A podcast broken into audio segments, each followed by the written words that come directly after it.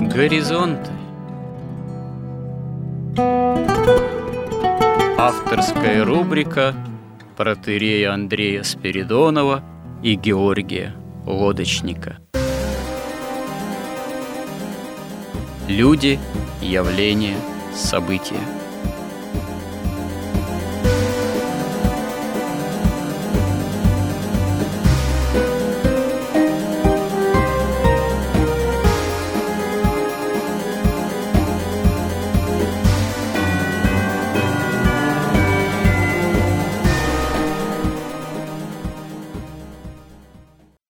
Добрый день, уважаемые радиослушатели. В эфире радио «Благовещение» и в нашей постоянной рубрике «Горизонты» я, протоиерей Андрей Спиридонов, и мой постоянный добрый собеседник Георгий Лодочник.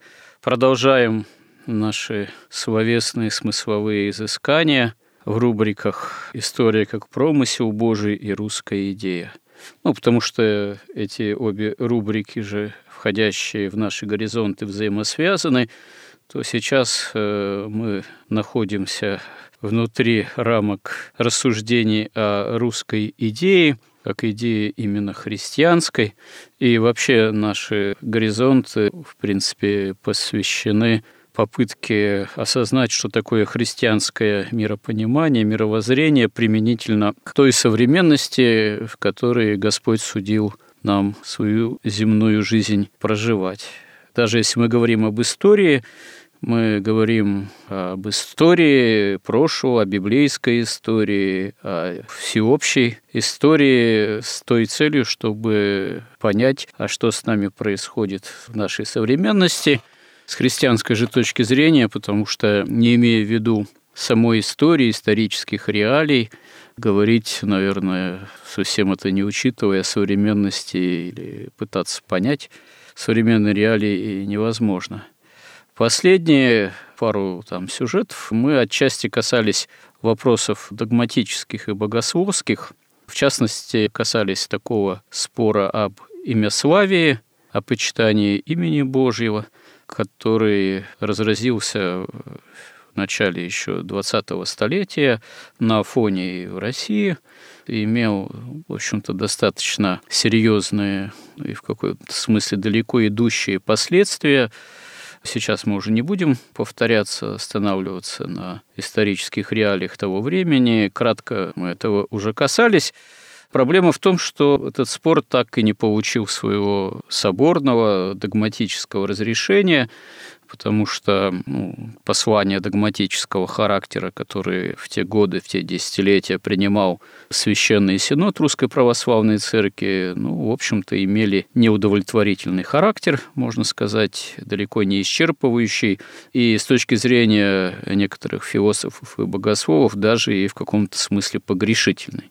Потому что эти послания, эти выводы, в общем-то, базировались на таком схоластическом понимании проблематики спора о имени Божьем, ну, в то время как сторонники имяславия, прежде всего монахи афонские, они далеко не всегда были способны прибегать к отточенным таким богословски безупречным формулировкам, ну, поскольку не имели, как правило, академического образования, которые имели правящие архиереи Русской Православной Церкви в то время, но совершенно очевидно, что фактически представители имяславия все-таки были практиками, практиками Иисусовой молитвы, и некоторые современные исследователи склоняются к тому, что в этом смысле они все-таки были прямыми наследниками традиции сихазма, которая имела место быть всегда в истории Православной Церкви, а непосредственно в таком виде сформулированном, уже догматическом, отточенном, возводится непосредственно к святителю Григорию Паламе. Я уже упоминал, что послание Священного Синода тысяча девятьсот тринадцатого года фактически ссылается на Григория Паламу же, но парадоксальным совершенно образом, если вчитаться в некоторые определения этого послания, оно основным, можно сказать, основе догматической мысли святителя Григория, в общем-то, противоречит и по большому счету, ну, извращает. Ну, парадокс в том, что в то время еще учение святителя Григория Паламы в Русской Православной Церкви, ну, сто лет назад, было слабо изучено. Более-менее святитель Григорий стал переводиться и изучаться только вот позже, ближе к середине, второй половине двадцатого столетия. Ну, конечно, отдельные переводы уже были и ранее, и в девятнадцатом веке, даже, может быть, и ранее в неких цитатах, в богослужебных текстах, безусловно, но вот такое философское и богословское более серьезное изучение наследия святителя Григория, оно появляется даже уже несколько позже. Позже, собственно говоря, я повторюсь, напомню, что наиболее выдающиеся, в хорошем смысле, настоящие наши богословы и философы, в первых рядах я уже упоминал, имя повторю, Алексей Осипов, протоиерей Сергий Булгаков, отец Павел Флоренский, исповедник, и другие, все-таки, ну, может быть, наиболее как-то себя проявившие в таком христианском философствовании и богословии, хотя тоже в каких-то мнениях пререкаемые, они все, в общем-то, считали имяславие действительно скорее правым и считали, что тот вопрос, который имяславием был поднят, он чрезвычайно важен и требует действительно в конечном счете истинного такого догматического осмысления и освещения, и разрешения именно в контексте христианского богословия.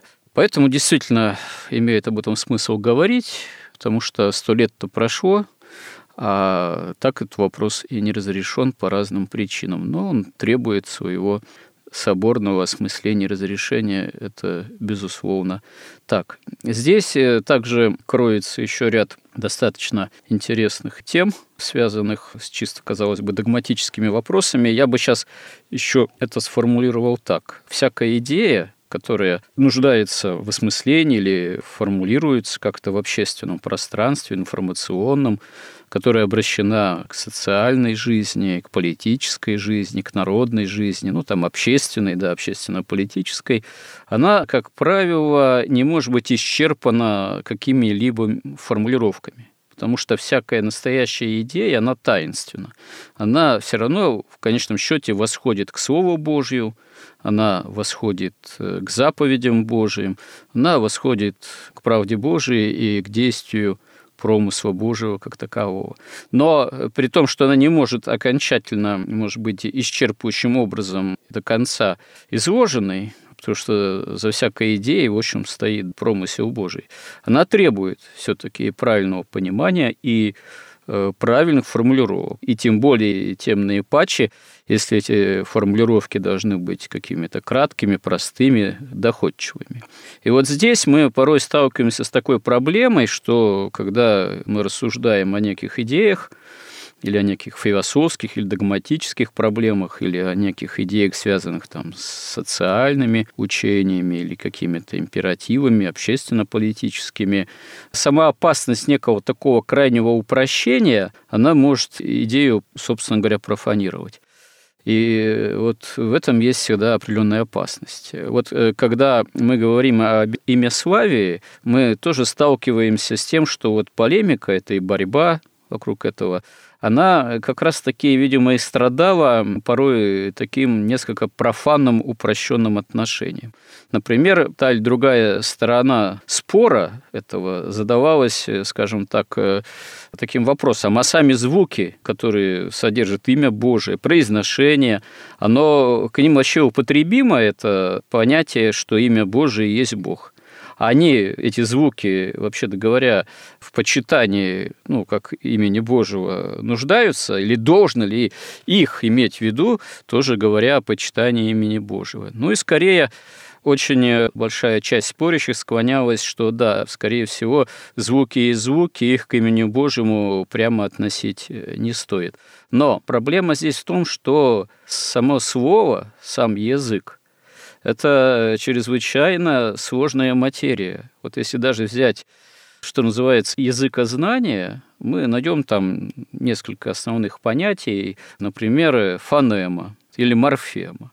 Вот фонема – это, кажется, вот основная звуковая, речевая, языковая оболочка слова, которая на самом деле, на самом деле, морфема более сложное понятие, это уже, что называется, такая оболочка слова, которая в большей степени уже несет смысловую нагрузку и включает в себя там больше изменяемых частей. Есть еще ряд понятий, я сейчас не буду их приводить, в особенности, если мы, например, возьмем тексты Алексея Осипова, мы там найдем очень большое количество понятий, связанных с языком и с учением об имени, философии имени, но при этом, ну, это чрезвычайно усложнит наш разговор. Есть понятие еще синтема, вот, но это уже понятие, больше относящееся именно к той семантической смысловой нагрузке, которую слово несет. Так вот, само языкознание, оно склоняется к тому, что, вообще-то говоря, любое слово, оно не является просто набором звуков. Набор звуков – это, может быть, просто некие беспорядочные междометия. Допустим, тяжело больной человек издает какие-то звуки. И, скорее всего, они не будут иметь никакой смысловой нагрузки.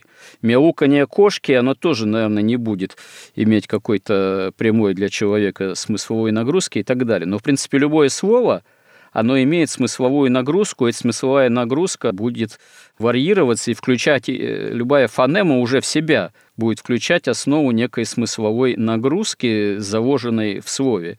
Допустим, «Киев стоит на Днепре» – это ряд звуков. Но сочетание этих слов, оно уже, соответственно, будет отличаться, например, от слова сочетания предложения, что, например, на столе стоит стакан.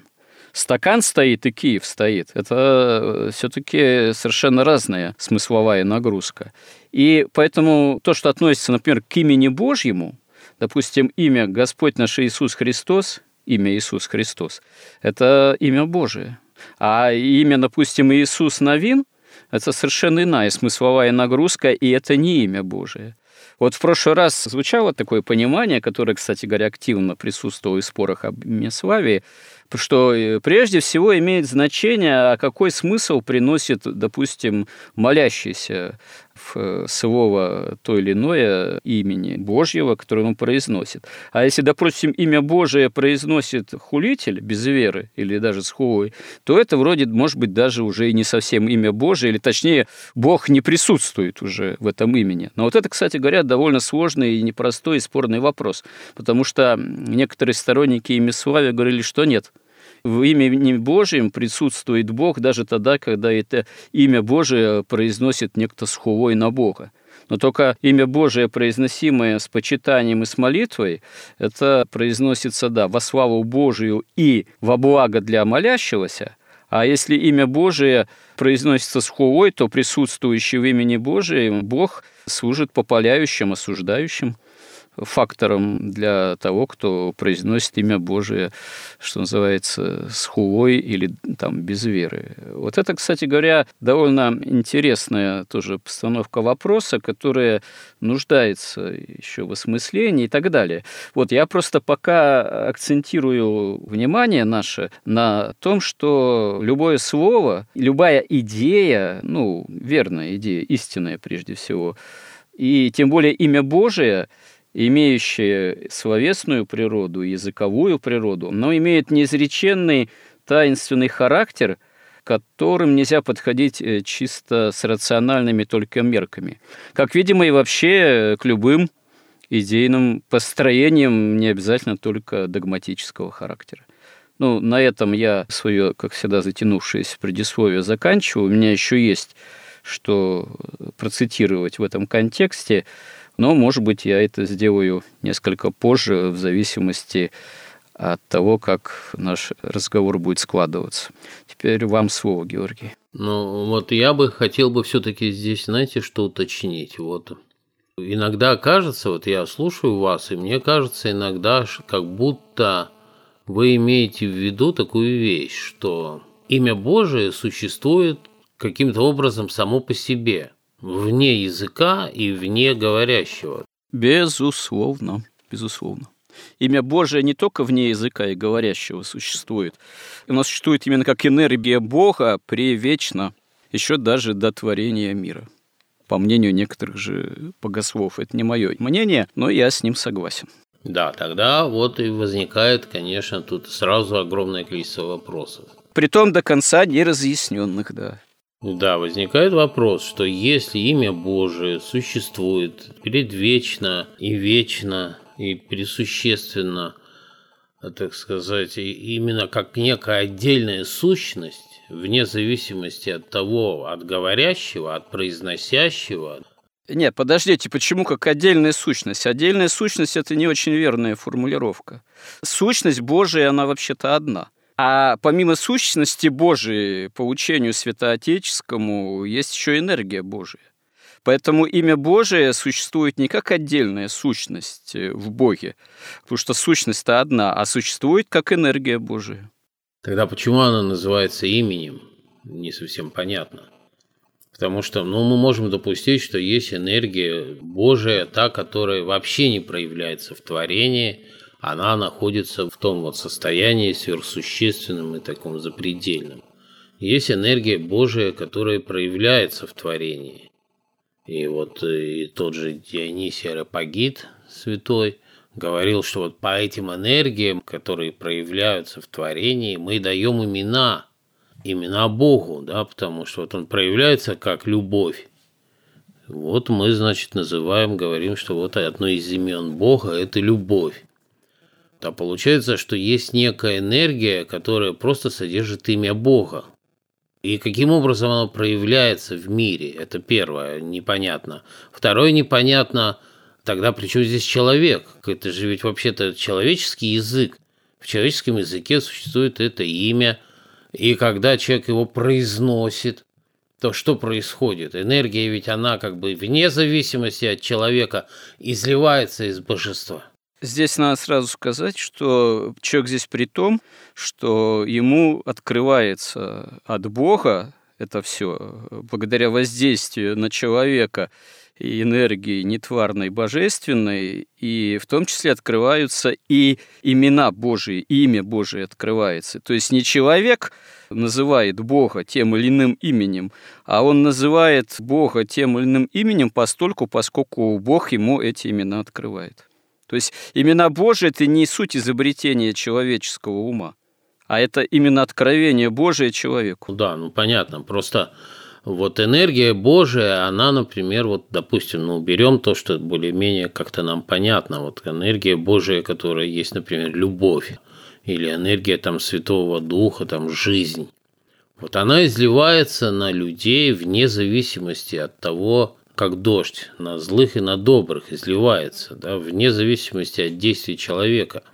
Непонятно тогда, как энергия вот эта, которая есть имя Божие, изливается на людей, и что происходит, когда человек его произносит это имя, или, например, читает это имя, или помыслит это имя, да, или молится этому имени.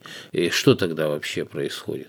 Странный вопрос. Что значит, что происходит? Когда Бог приходит к человеку, Дух Святой приходит к человеку, благодать впитывает человек и поселяется в человеке, и взаимодействует с человеком. Что происходит? Нет, мы же говорим об имени Божьем.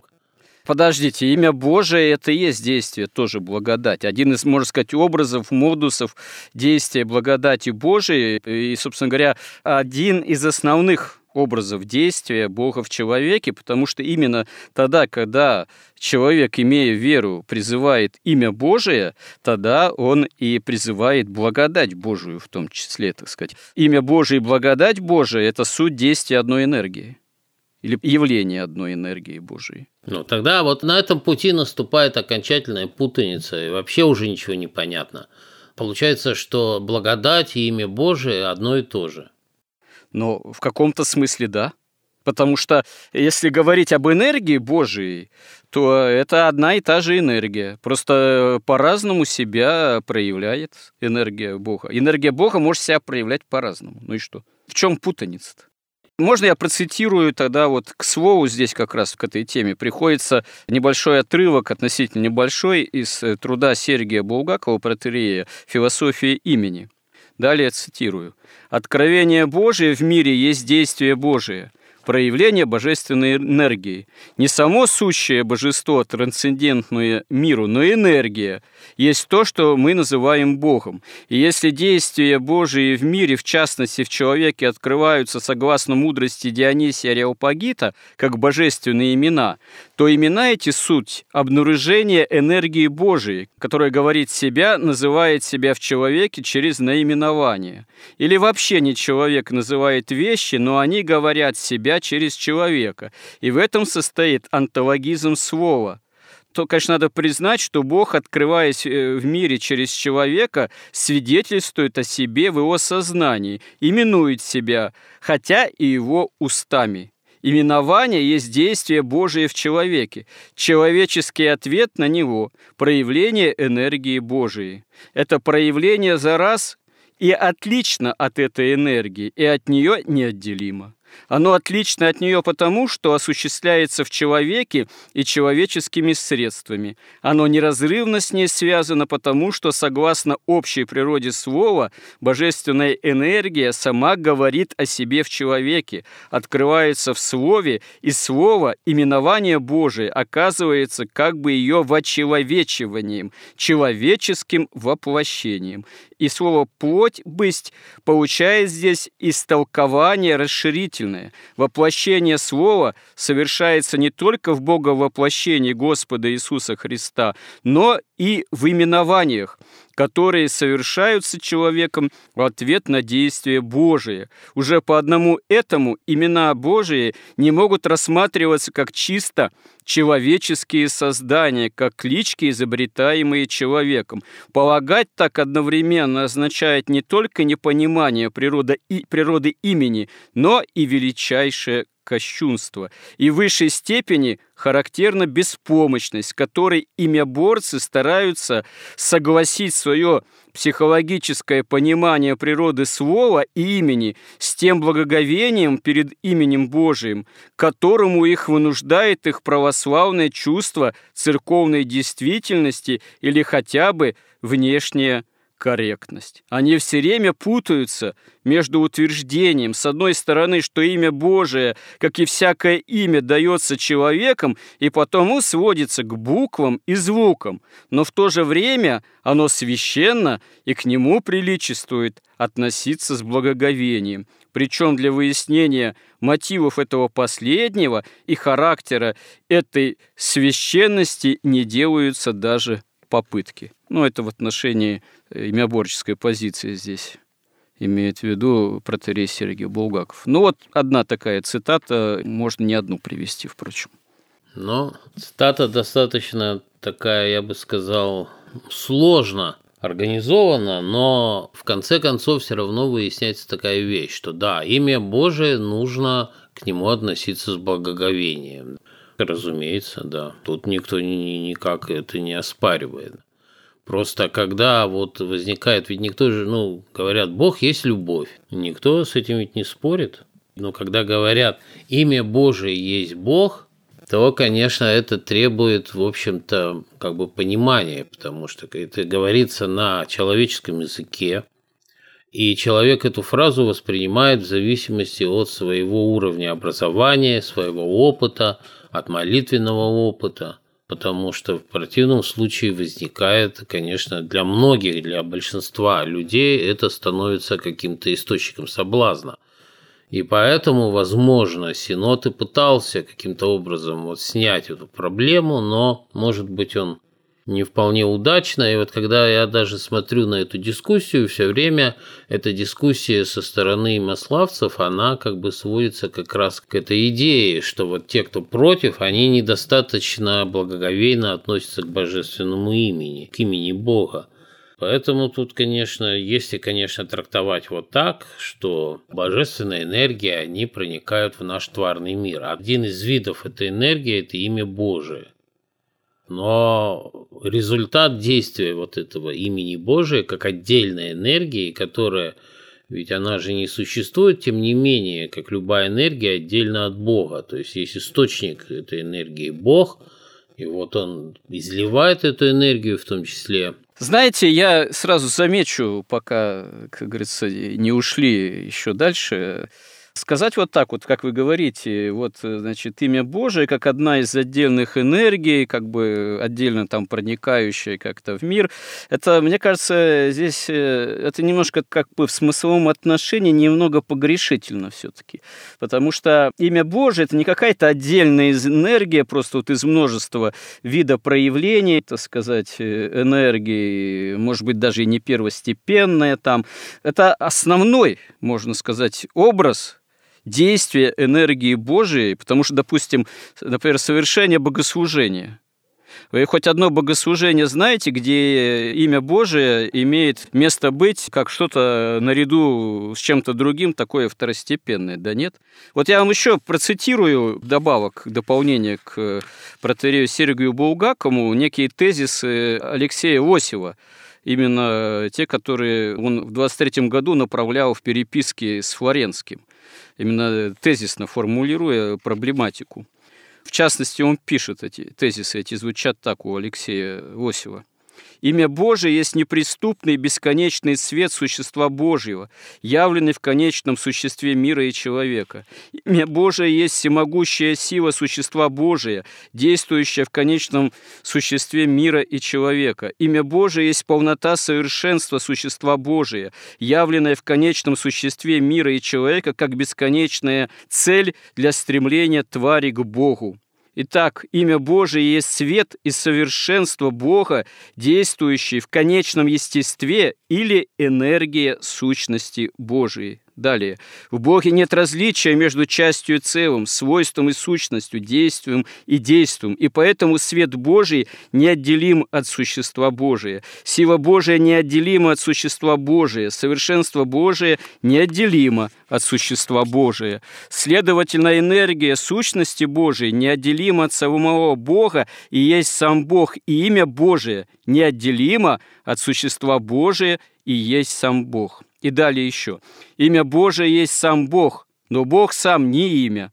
Это такое важное замечание, что имя Божие есть сам Бог, но Бог не сводится к имени, не есть просто имя. «Бог выше всякого имени и выше познания человеческого и ангельского». Следовательно, имя Божие есть такое явление человеку сущности Божией, в котором она, оставаясь неименуемой и непостижимой, все-таки принимает доступные человеческому уму формы видимого мира.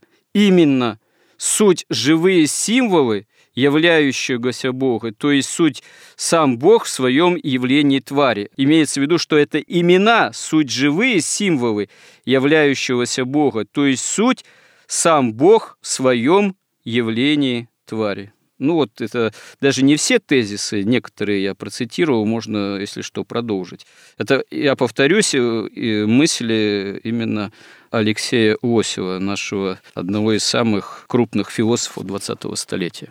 Ну, понятно. Можно, в принципе, составить какое-то впечатление о том, что они хотят сказать, хотя всегда возникает, конечно, вопрос.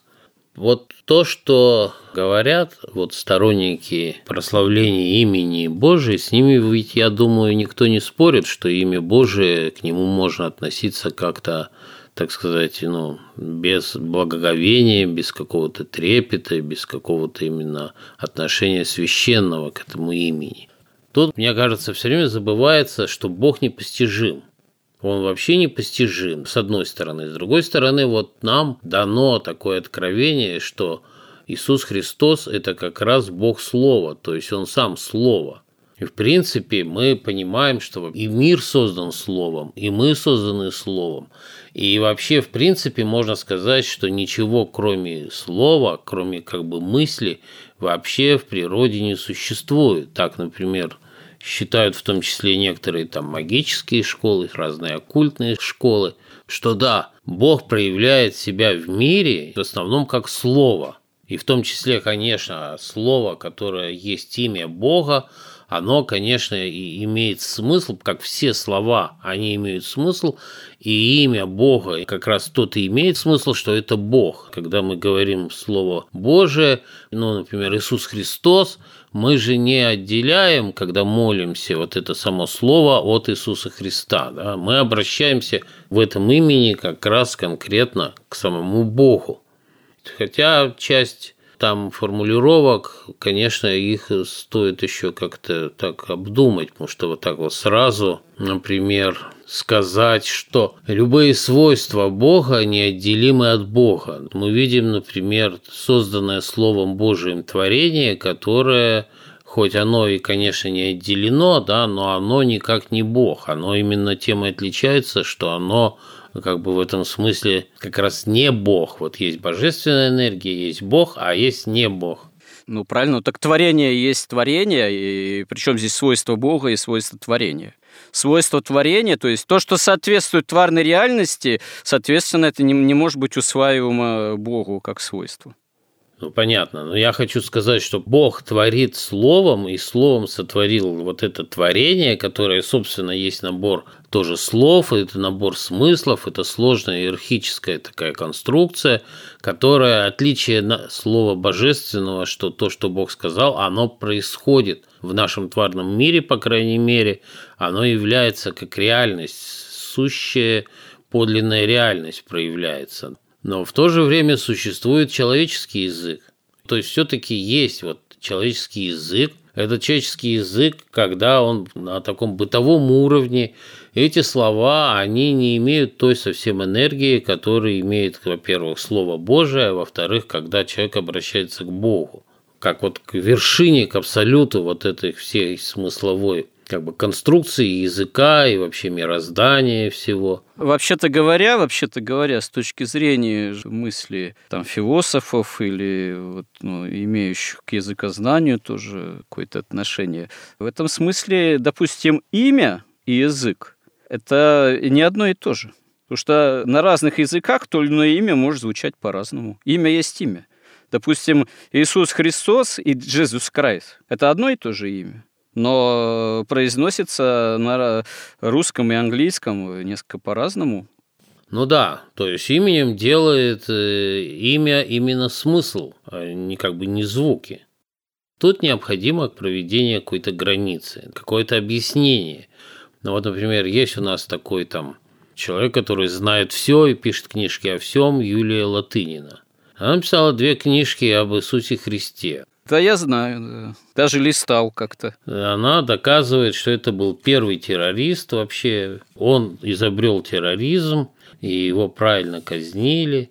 Строго говоря, даже с точки зрения профессиональных историков, или не даже, а именно, Латынина полный профан в исторических реалиях или графоманка, так сказать, в этом плане. Притом, с нашей христианской точки зрения, она еще и злонамеренная графоманка. Почему именно она взялась за эту тему, так сказать, выводить самого Господа нашего Иисуса Христа якобы на чистую воду, это большой вопрос. То ли ей кто-то за это платит, то ли она таким образом прославиться хочет еще дополнительно, то ли я даже не знаю, что еще подозревать в ее истинных мотивах, так сказать, такого рода деятельности антихристианской. Да, поэтому здесь действительно должно быть... Но хотя вот то, что говорит Лосев, конечно, тут уже приобретает какой-то понятный смысл, что он хочет сказать. Вот. Тем не менее, все-таки возникает вопрос, вот вы сами говорите, да, существует слово, существует имя, и все зависит от смысла, которое вкладывается в этот, в этот звукоряд там, или, или в какое-то сочетание букв. И мы тут можем очень долго во все это углубляться. Тут бы я бы вспомнил, вот, например, как раз Вавилон. Там говорится в Библии, что вот они пришли, вот эти строители Вавилонской башни, они пришли с востока, и у них вместо камня, вместо камня был кирпич. То есть одно, это можно понять еще вот таким вот образом, с точки зрения как раз языка. Что вот Бог создал мир, Он его создал словом. Это сложная система. Если Бог его создавал, он его создавал как иерархию, которая нисходит от абсолюта, от неба к земле, от духа к плоти. То человек, напротив, когда он пользуется языком и понимает язык, для него язык – это разделение единого мироздания, созданного Богом, на части. И оно точно так же иерархично восходит в своих смыслах снова к Богу.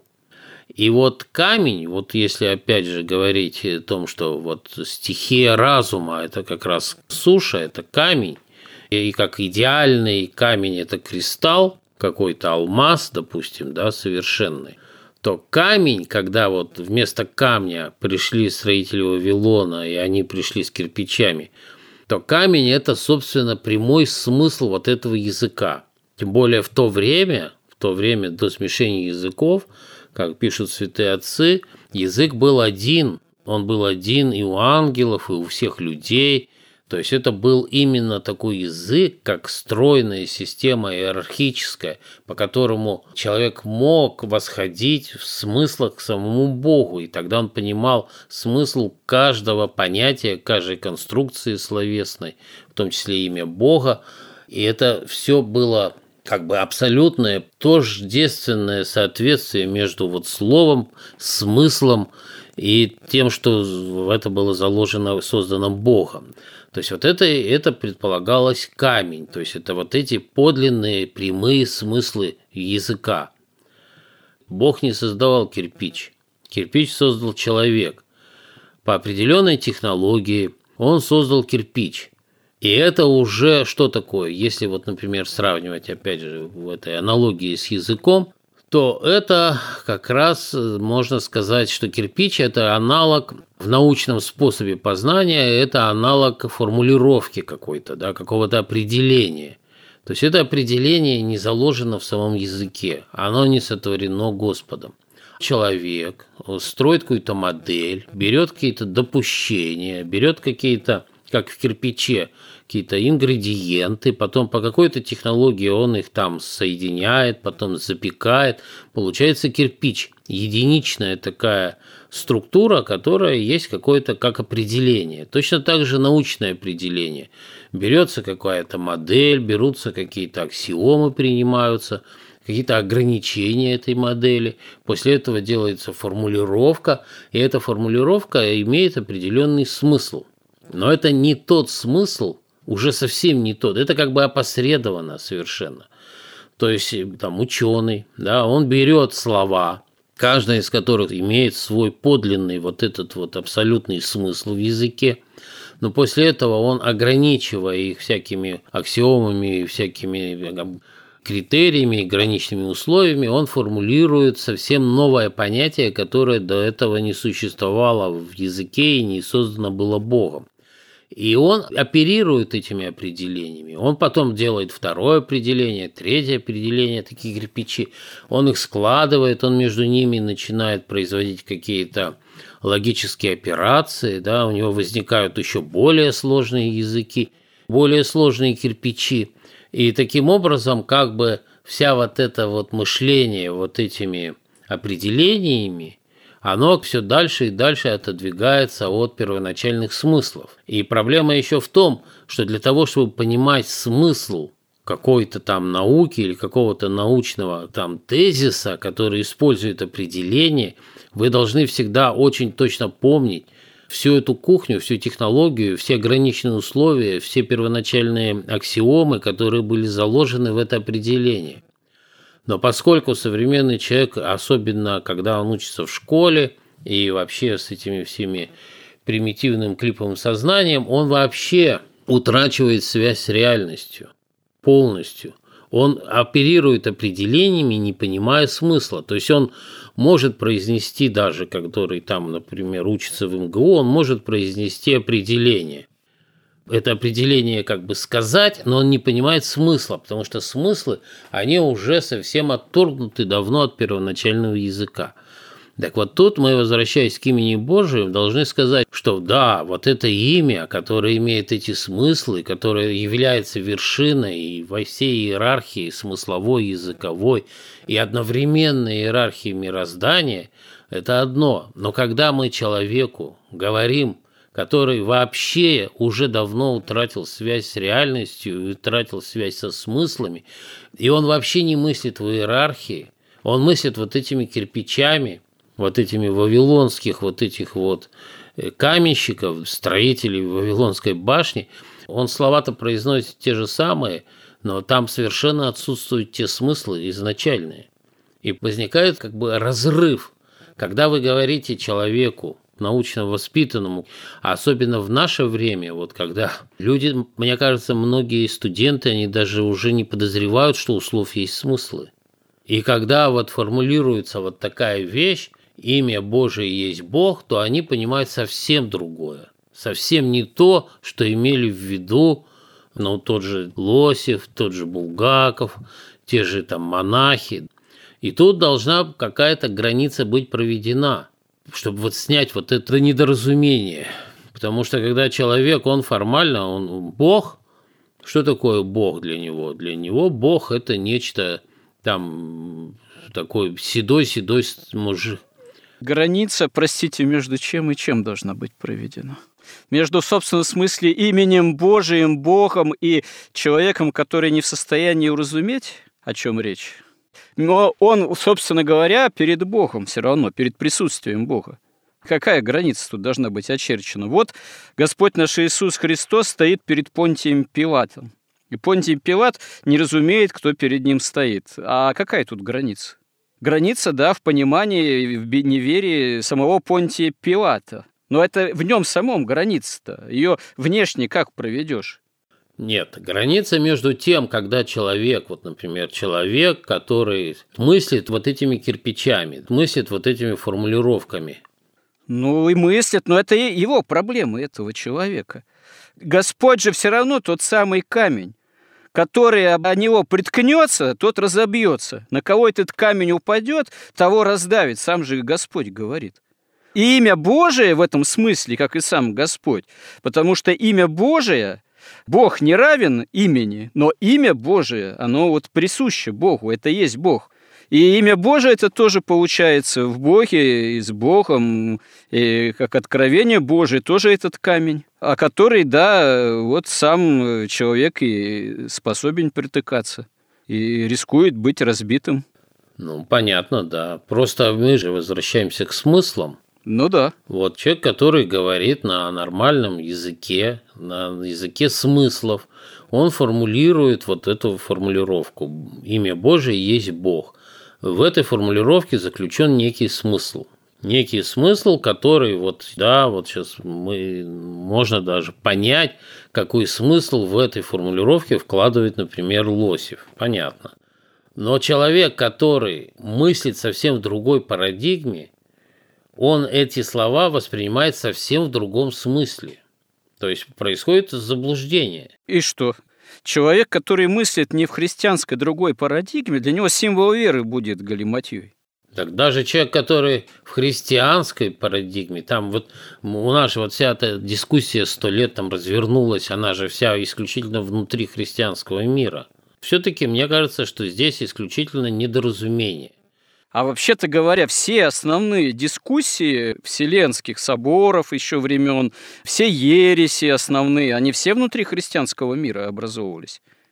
Ну, можно сказать, что ислам, например, это своего рода тоже такая мировая ересь, но все-таки ислам – это не явление прямо христианского мира. Вот на эту тему мы уже долго говорим, но я бы хотел вот мысль свою вот так вот завершить, по крайней мере, со своей стороны, что мне кажется, что возникло просто недоразумение.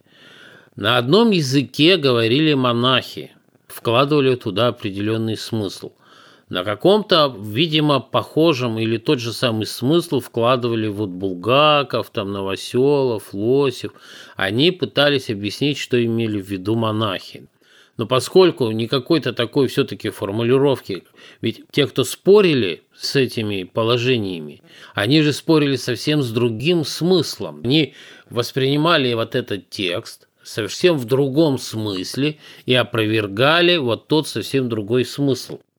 Понимаете, получается так, что кто боролся с этим имяславием, они опровергали тот смысл, который воспринимался людьми, которые не погружались. Все-таки вот эта проблема довольно сложная, когда мы касаемся вообще догматов о Боге и помня, что он вообще непостижим в принципе, то это всегда довольно сложная история.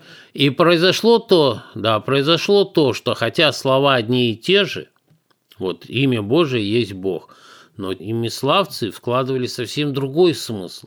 Те, кто опровергали, они опровергали совсем другой смысл, который вот те не вкладывали. И вот это недоразумение как бы продолжается.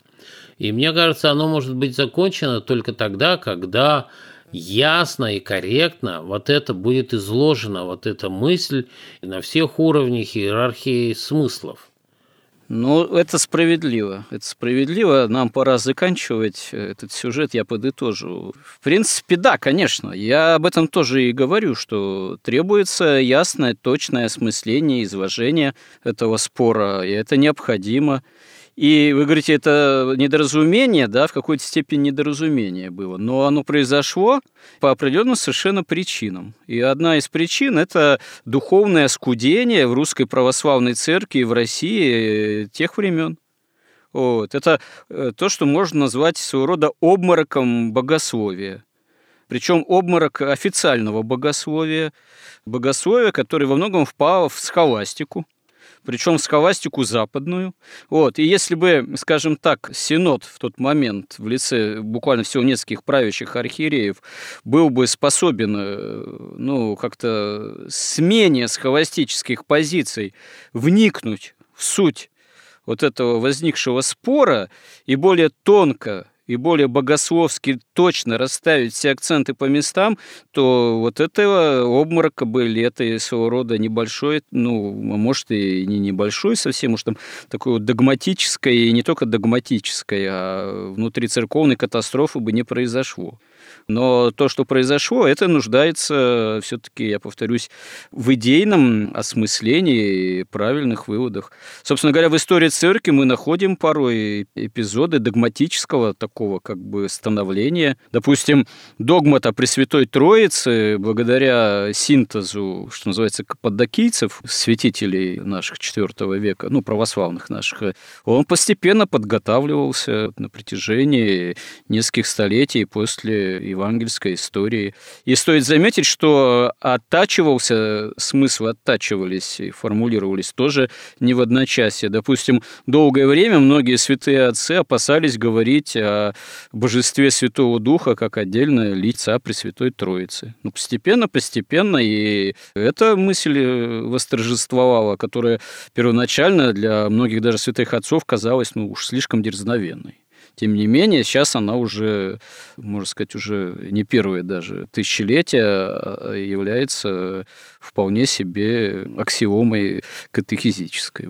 Но в какой-то степени мы еще, видимо, продолжим этот разговор, хотя надо будет уже браться и за другие темы. Я думаю, мы тему, связанную с амиславием, не то чтобы разобрали и исчерпали, эта тема достаточно, видимо, неисчерпаемая пока еще, вот, да и в принципе, наверное, неисчерпаемая, потому что связана именно с таинственным пониманием Бога. Она не может быть исчерпана, но мы не можем ее даже на уровне каких-то самых простейших формулировок исчерпать вдвоем с моим собеседником, потому что это дело, в общем-то, соборного разума церкви. Но повторюсь, что говорить об этом необходимо и призывать к тому, чтобы все-таки эти догматические верные определения были бы в ближайшем будущем осмыслены и приняты всей полнотой церковного разума. Это необходимо.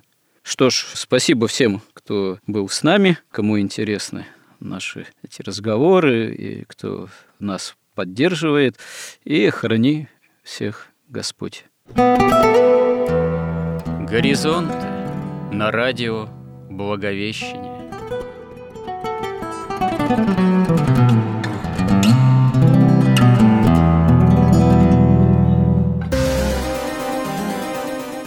Разговор вели протоиерей Андрей Спиридонов и Георгий Лодочник.